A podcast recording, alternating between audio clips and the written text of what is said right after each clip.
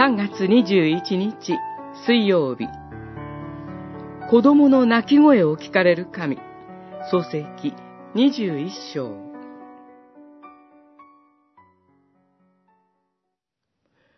神は子供の泣き声を聞かれ、天から神の見つかいがハガルに呼びかけていった。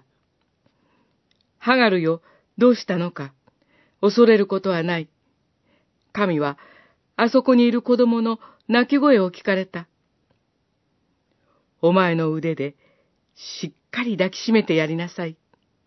私は必ずあの子を大きな国民とする。二十一章、十七節、十八節。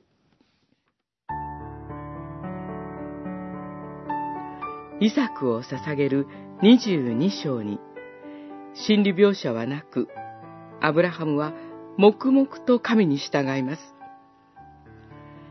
サラとハガルの女の争いが描かれる21章では、二人の間で苦悩するアブラハムの内面が丁寧に取り上げられています。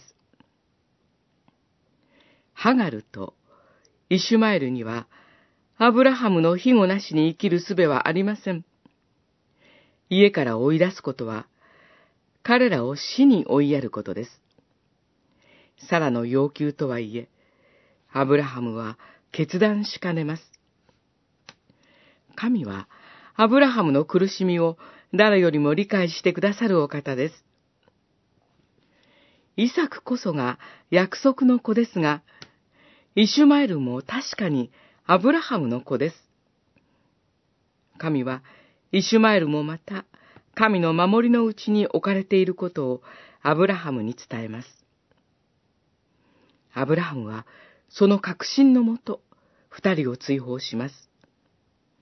しかし、ハガルはそのことを知らず、死を前に泣くしかありません。イシュマエルも泣きます。その時、神の使いが現れ、ハガルに神の守りを示します。